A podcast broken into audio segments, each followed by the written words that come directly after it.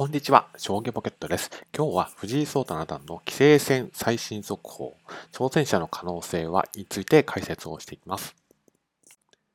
はい、まず藤井聡太七段にとっての棋聖戦について解説をしていきます。棋聖戦は、えー、藤井聡太七段はいくつかのタイトル戦でまだ挑戦者になる目を残していますけれども、その挑戦者の可能性を残しているタイトル戦の一つということです。詳しく見ていきます。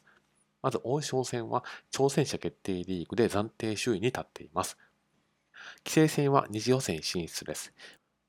後ほど詳しく解説をしますけれども、棋聖戦というのは一次予選と二次予選というのがありまして、そこを勝ち抜けると決勝トーナメントに進むと、こういう流れになっています。そして王位戦、王位戦は一次予選のさんかい戦に進出をされています。そして王座戦は二次予選にシードをされている見込みです。でそれぞれのタイトルホルダーは以下の通りです。王将戦、王将と棋聖戦、棋聖は渡辺明三冠、王位は木村一基王位、王座戦は永瀬拓矢二冠です。ですので、まあ、今回のトピックである棋聖戦は王将戦の次にタイトル戦の挑戦者に近いタイトル戦ということが言えます。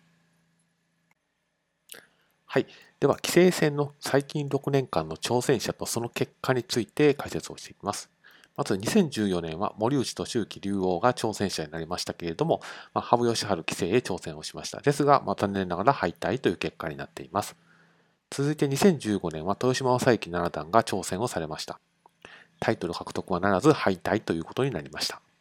にせんじゅうろくねんは永瀬拓矢六段が挑戦者になりましたけれども、まあ、この時も羽生善治棋聖が防衛を果たされています。にせんじゅうななねんは斎藤慎太郎七段が挑戦者になりましたけれども、この時も羽生善治棋聖が防衛を果たされましたので、そしてその次の年、豊島将之八段が挑戦者になりましたけれども、この時は豊島将之八段がタイトル奪取を果たし、初タイトル獲得という記念すべきタイトル戦になりました。次の年、最強の挑戦者である渡辺明二冠の挑戦を受け、残念ながら防衛をすることはできなかったというシリーズになっています。ですので、こころくねんかんに限ると、羽生善治棋聖のじゅうれんぱが止まったにせんじゅうはちねん以降はにねん続けて棋聖が後退をしていると、まあ、圧倒的第一人者が、まあ、影を若干潜めたということは言えると思うんですけれども、タイトルを取っている人はいずれもその時代の最強者、まあ、豊島将之名人で現名人であったり渡辺明三冠現三冠ですので、まあ、タイトル取りやすくなっているかどうかというのとはまた別問題ということが言えると思います。はい。続いて棋聖戦の挑戦者までの道のりを紹介をします。藤井聡太七段が現在どの場所にいて、最終的に挑戦者、そしてタイトル戦のごばん勝負に至るまでどういった道のりになっているのかをこちらで理解いただければと思います。まず一次予選から始まりまして、ここはさんれんしょうで突破をされています。二次予選は同じくさんきょく戦う必要がありまして、それぞれ阿部隆八段、そして、まあ、この後は予想ですけれども、畠山八段、そして澤田真吾六段と、このさんれんしょうを果たすと、決勝トーナメントへ進むことができると。ですので、じゅういちがつの初旬に阿部隆八段との対戦が待っていますので、まずはここをしっかり勝ち切ることができるかといったところになります。ですので、まあ、実績を考えますと、藤井聡太七段のこれまでの実績を考えますと、まあ、二次予選をクリアできる可能性はまあ高いということが言えると思います。そして決勝トーナメントに入るとよんれんしょうすると挑戦者になることができます。そして、えー、と決勝トーナメントにはシードされている棋士もいらっしゃいまして、まあ、今のところ、まあ、公表されている情報からおそらく豊島将之名人、久保利明九段、そして郷田真隆九段、そして、えー、菅井竜也七段、広瀬章人竜王、佐藤天彦九段、えー、高見太一七段と、このななめいの方が、まあ、シードされている可能性が高いというふうに思われます。そしてここもクリアすると、挑戦者となってごばん勝負を渡辺明三冠と戦うと、こういう道のりになっています。はい、そして挑戦者が決定するのはおそらくにじゅうねんしがつ頃になるんじゃないのかなというふうに思われます。ですので、今後勝ち上がっていって対戦が予想されるタイトルホルダー、最近の成績はどうなっているのかといったところに注目をしまして、それぞれの方が棋聖戦とどういった相性なのか、どういった成績を残しているのかといったあたりを特集をしてみたいというふうに思います。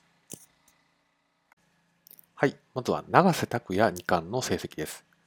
はい、こちらの通りです。まず通算成績から入っていきます。えー、まず通算成績ですけれども、通算勝率はななわりいちぶはちりんで、レートはせんきゅうひゃくにじゅうにです。勝率ななわりを超えていまして、まあ、冷凍せんきゅうひゃくを超えている、まあ、非常に少ない棋士のうちのひとりです。まあ、例えばせんきゅうひゃくを超えている方ですと、豊島将之名人であったり、えー、さらににせんに入っていますけれども、渡辺明三冠と、まあ、要するに、まあ、いつタイトルを取ってもおかしくない棋士のひとりと、まあ、そういう評価をしていいと思います。そしてじゅうきゅうねんどの成績はにじゅっしょうじゅっぱいでして、勝率はろくわりろくぶななり。ですので、まあ、さんきょく指せばにかいは勝っているということになります。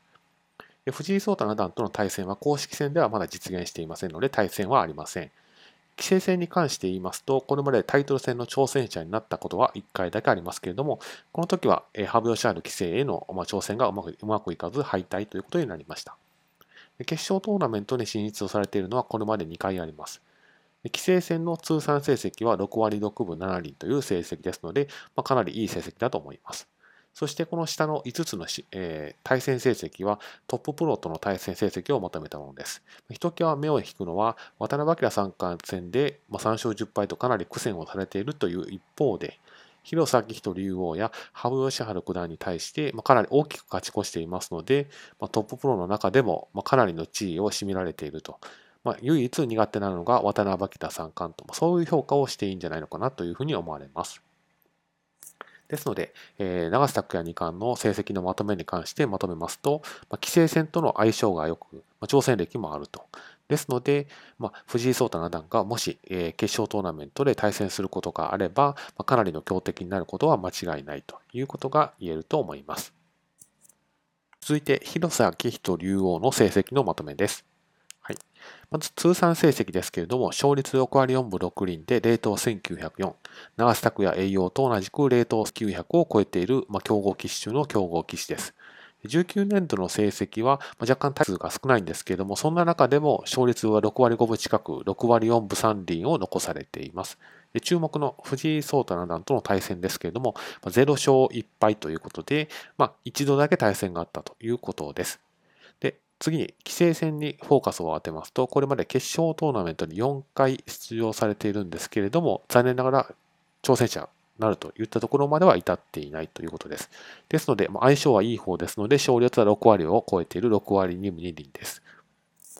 そして、トッププロ棋士との対戦成績ですけれども、大きな注目ポイントとしてはふたつだと思います。渡辺明三冠や豊島将之名人といった現代の第一人者の方に対してほぼごわりの対戦成績を残されているという点、一方で永瀬拓矢二冠や羽生善治九段といったか、まあ、かなり苦戦をされている星の偏った対戦成績になっていると。ですので得意な方、得意というか、まあ、互角に対戦できる方と、まあ、かなり苦戦を強いられている方という、まあ、に色に分かれるような対戦成績になっています。ですので、まあ、広瀬章人竜王は挑戦歴はないんですけれども、渡辺明棋聖との対戦成績がよく、まあ、トッププロの中でもかなり強い方というふうに評価していいと思いますので、藤井聡太七段が、まあ、決勝トーナメントで対戦することがあれば、まあ、かなり強敵になることは同じく間違いないですということが言えると思います。はい、続いて豊島将之名人の成績のまとめになります。まず通算成績はほぼななわり。と言っていいろくわりきゅうぶにりんで冷凍はせんきゅうひゃくよんじゅうなな。現時点で渡辺明三冠に次ぐ、まあ、かなりの好成績を収められています。じゅうきゅうねんどの成績はというとにじゅうななしょうじゅうさんぱいでろくわりななぶごりんと、ななわりに迫る勢いで、まあ、ほぼ例年通りの成績を残されています。で、なんといっても注目は藤井聡太七段との対戦成績で、これまでよんきょく指されていますけれども、いずれも勝利をしていると。藤井聡太七段にとっての天敵という評価をしていいと思います。で、棋聖戦に関してフォーカスを当てますと、タイトル獲得がこれまでいっき、タイトル戦出場はさんかい、決勝トーナメント出場はさんかい、そして棋聖戦の通算成績は勝率ろくわりにぶにりんということになっています。トッププロとの対戦成績を見ますと、渡辺明三冠にやや苦戦をされている一方で、広瀬章人竜王や、えー永瀬拓矢二冠、木村一基王位、羽生善治九段とはほぼごわりの成績を残していると。ですので、渡辺明三冠の対戦成績が少し悪いというところがあって、まあ、タイトルが今名人のみにとどまっていると、まあ、こういう評価をしていいというふうに思われます。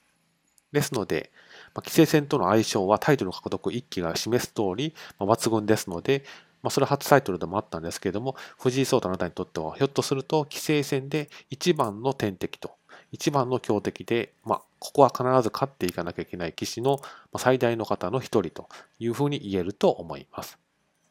はい、続いて木村一基王位の成績をまとめてみました。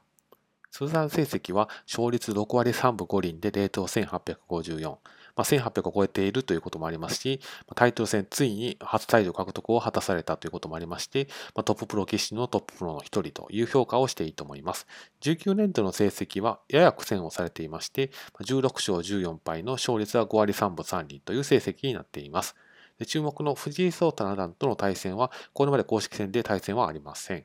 で、棋聖戦にフォーカスを当てますと、これまで棋聖戦に出場された、タイトル戦に出場された回数はいっかいあります。で、決勝トーナメントにもじゅうよんかい出場されていまして、成績に関して言いますと、勝率はほぼななわりと言っていいろくわりきゅうぶごりんと、まあ、非常に相性のいい公式戦ということが言えると思います。トッププロとの対戦成績に目を移しますと、まあ、豊島将之名人や広瀬章人竜王、永瀬拓矢二冠といった、まあ、若手ないし、まあ、さんじゅうだいの方のタイトルホルダーとは、まあ、どちらかというとかなりいい成績を収めていらっしゃるんですけれども、まあ、そのいちせだいうえ、にせだいうえの方、羽生善治九段や渡辺明三冠に対しては、まあ、ちょっと成績が、対戦成績が良くないということもありまして、まあ、どうしてもタイトル獲得が少し遅れたということが言えると思います。ですので、棋聖戦、木村一基王位の棋聖戦に関して言うと、まあ、勝率も高く挑戦歴もありますので、まあ、他の若手のタイトルホルダーと同様に、藤井聡太七段にとっては侮れないトッププロの一人ということが言えると思います。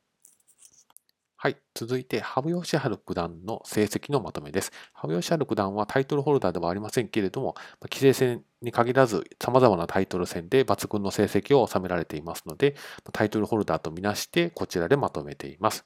はい、まずこんな感じになります。通算成績は、レートイングはせんきゅうひゃくを割ってしまいましたけれども、ほぼせんきゅうひゃくを超えていると言っていい、勝率ななわりななりんの冷凍せんはっぴゃくきゅうじゅうよん、まあ、いつタイトルととってもおかしくない方の一人という評価ができると思います。じゅうきゅうねんどの成績は、まあ、そんなに悪いわけではなく、じゅうきゅうしょうじゅうにはいの勝率ろくわりいちぶさんりんと、まあ、いい成績を収められています。藤井聡太七段との対戦成績はこれまでにきょくありまして、ぜろしょうにはいという成績になっています。はい、で棋聖戦に関してフォーカスを当てますと、これまでタイトル獲得がじゅうろっき、永世棋聖の称号をお持ちです。で決勝トーナメントにはこれまでじゅうはっかい出場されていまして、棋聖戦の勝率はろくわりきゅうぶよんりんというほぼななわりの成績を残されています。トッププロとの対戦成績も、まあ、永瀬拓矢二冠に対して唯一負け越している以外は基本的に勝ち越しと。まあそれゆえにトッププロであり続けたと、第一人者であり続けたということが言えると思うんですけれども、数字を見ると、やはりすごい成績を収めているんだなというのが改めてよくわかります。ですので、羽生善治九段の棋聖戦に関してコメントしますと、じゅうれんぱとろくれんぱという、そういった非常に長い連覇を達成された、まさに棋聖戦の顔というふうに言っていいと思います。ですので、藤井聡太七段にとって、決勝トーナメントで当たるようなことがあれば、まあかなりの強敵という評価をしていいんじゃないのかなというふうに思います。以上をまとめますとこちらの通りです。まず実績を考えると決勝トーナメント入りはまあ可能性が高いんじゃないかというふうに評価できると思います。ですので、とにもかくにも決勝トーナメントをよっつよんれんしょうして勝ち上がることができるのかといったところが一番のフォーカスだ、フォーカスすべきポイントだと思いますけれども、そこにはここまでの動画で解説をしました通り、非常に強敵が揃っています。特に注目すべきは豊島将之名人です。えー、藤井聡太七段にとっては天敵中の天敵ですので、まあ、その方とおそらくどこかで当たると思いますので、きっちり勝ち切ることができるのかといったところが大きなポイントです。はい、ですので、まあ、棋聖戦これからも注目度は高いですけれども、まずは予選、二次予選をしっかり勝ち上がって決勝トーナメントの舞台に立つと、それがまずは第一目標になるんじゃないのかなというふうに思います。